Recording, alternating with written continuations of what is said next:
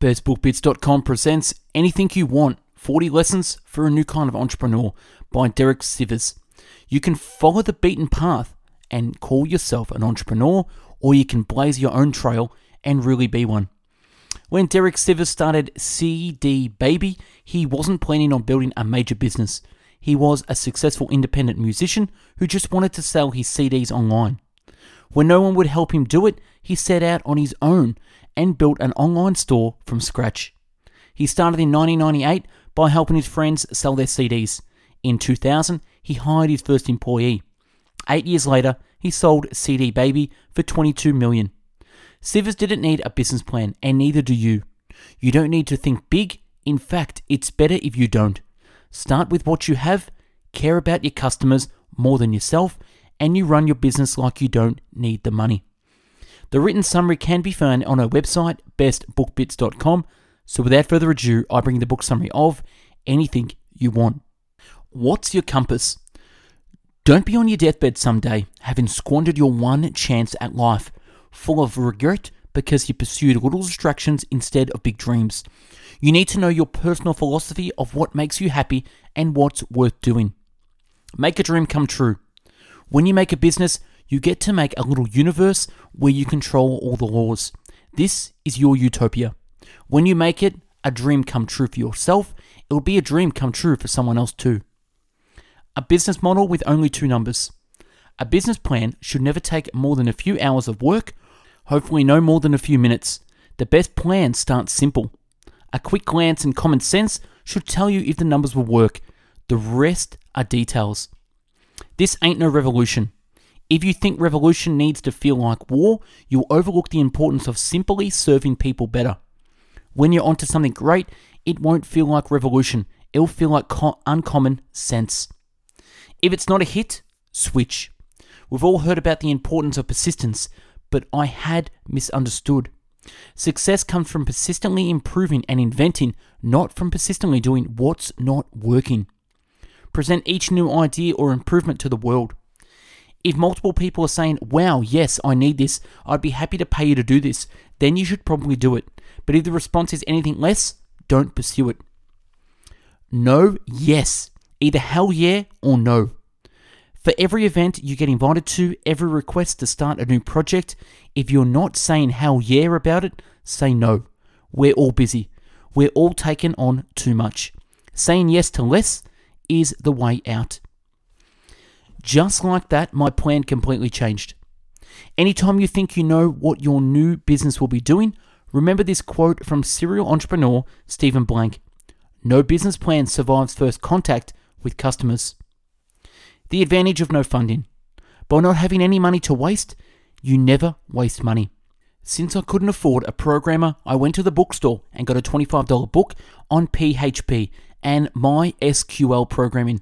Then I sat down and learned it with no programming experience. Necessity is a great teacher. Never forget that absolutely everything you do is for your customers. Make every decision, even decisions about whether to expand the business, raise money, or promote someone, according to what's best for your customers. Start now, no funding needed. If you want to be useful, you can always start now with only 1% of what you have in your grand vision. It will be a humble prototype version of your grand vision, but you'll be in the game. You'll be ahead of the rest because you actually started while others are waiting for the finish line to magically appear at the starting line. Ideas are just a multiplier of execution. To me, ideas are worth nothing unless they're executed. Ideas are worth nothing unless they are executed. They are just a multiplier. Execution is worth millions. To make a business, you need to multiply the two components. The most brilliant idea with no execution is worth $20. The most brilliant idea takes great execution to be worth 200 million. Formalities play on fear. Bra- bravely refuse. As the your business grows, don't let you, the leeches sucker you into all the stuff they pretend you need. They'll play on your fears, saying you need this stuff to protect you against lawsuits. They'll scare you with these horrible worst case scenarios, but those are just sales tactics. You don't need any of it.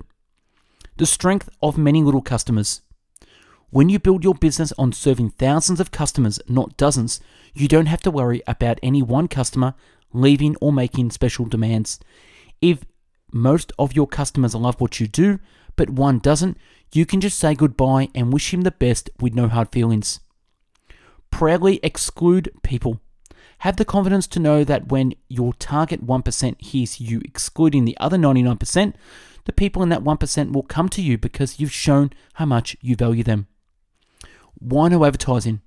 This goes back to the utopian perfect world ideal of why we're doing what we're doing in the first place. In a perfect world, would your website be coveted with advertising? When you've asked your customers what would improve your service, has anyone said, please fill your website with more advertising? This is just one of many options. You can't pretend there's only one way to do it. Your first idea is just one of many options. No business goes unplanned, so make 10 radically different plans. You don't need a plan or vision. Do you have a big visionary master plan for how the world will work in 20 years? Do you have massive ambitions to revolutionize your industry? Don't feel bad if you don't. I never did. I miss the mob. Never forget why you're really doing what you're doing. Are you helping people? Are they happy? Are you happy? Are you profitable? Isn't that enough? How do you grade yourself? How do you grade yourself? It's important to know in advance to make sure you're staying focused on what honestly is important to you instead of doing what others think you should do. Care about customers more than about yourself. To me, it was just common sense. Of course, you should care about your customers more than you care about yourself. Isn't that rule number one of providing good service? It's all about them, not about you. But even while many companies accidentally get trapped in survival mode, a business is started to solve a problem. But if a problem were truly solved, that business would no longer be needed. So the business accidentally or unconsciously keeps the problem around so that they can keep solving it for a fee. Act like you don't need the money. If you set up your business like you don't need the money, people are happier to pay you. When someone's doing something for the money, people can sense it, like they sense a desperate lover. It's a turnoff. When someone's doing something for love, being generous instead of stingy, trusting instead of fearful, it triggers this law. We want to give it to those who give. Don't punish everyone for one person's mistake. When a customer wrongs you, remember the 100,000 who did not. You're lucky to own your own business. Life is good. You can't prevent bad things from happening. Learn to shrug. Resist the urge to punish everyone for one person's mistake. A real person, a lot like you. It's dehumanizing to have thousands of people passing through our computer screens, so we do things we'll never do if those people are sitting next to us. It's too overwhelming to remember that at the end of every computer is a real person, a lot like you, whose birthday was last week, who has three best friends, but nobody to spoon at night, and who is personally affected by what you say. You're unclear. Writing that email to customers, carefully eliminating every unnecessary word, and reshaping every sentence to make sure it could be not be misunderstood would take me all day. One unclear sentence, immediate $5,000 penalty. Ouch. I see new websites trying to look impressive, filled with hundreds of puffy, unnecessary sentences. I feel bad that people behind those sites haven't felt the pain of trying to email that text to thousands of people to directly see how misunderstood or ignored it is. The most successful email I ever wrote. When you're thinking of how to make your business bigger, it's tempting to try to think all the big thoughts and come up with world changing, massive action plans. But please know that it's often the tiny details that really thrill people enough to make them tell all their friends about you. Please know that it's often the tiny details that really thrill people enough to make them tell all their friends about you. Little things make all the difference. Every outgoing email has a from name, right? Why not use that to make people smile too? With one line of code, I made it so that every outgoing email customized the from field to be CD Baby loves first name. So if the customer's name was Susan, every email she got from us would say CD Baby loves Susan. Customers love this. Even if you want to be big someday, remember that you never need to act like a big, boring company. Over 10 years, it seemed like every time someone raved about how much they loved CD Baby, It was because one of these little fun human touches. It's okay to be casual. The thought was that it's impossible to tell what someone's going to be like on the job until he's actually on the job for a few weeks. So I'd hired lightly and fired lightly. Luckily, we didn't need to fire that often. Maybe the fact that the new hires were friends of friends helped with the trust part. Naive quitting. There's a benefit to being naive about the norms of the world, deciding from scratch what seems like the right thing to do instead of just doing what others do. Prepare to double. Never be the typical tragic small business that gets frazzled out and freaked out when the business is doing well. It sends a repulsive, I can't handle this message to everyone. Instead, if your internal processes are always designed to handle twice your existing load, it sends an attractive, come on in, we've got plenty of room message. It's about being, not having. It's about being, not having. But that's the forgotten in about the joy of learning and doing. Yes, it may take longer. Yes, it may be ineffective. Yes, it may even cost you millions of dollars in lost opportunities because your business is growing slower because you're instead of doing something yourself. But the whole point of doing anything is because it makes you happy. That's it. The day Steve Jobs dissed me in a keynote, but I never again promised a customer that I could do something that was beyond my full control. Delegate or die. The self employment trap. There's a big difference between self employed or being a business owner. Being self employed feels like freedom until you realize that if you take time off, your business crumbles. To be a true business owner, make it so you can leave for a year, and when you come back, your business will be doing better than when you left. Make it anything you want. Happiness is the real reason you're doing anything, right? Even if you say it's for the money, the money is just a means to happiness, isn't it? But that's if it's a proven that after a certain point, money doesn't create any happiness at all, but only headaches. You may be much happier as a million dollar business than a billion dollar business. Trust but verify. Tr- I learned a hard lesson in hindsight. Trust but verify. Remember it when delegating. You have to do both.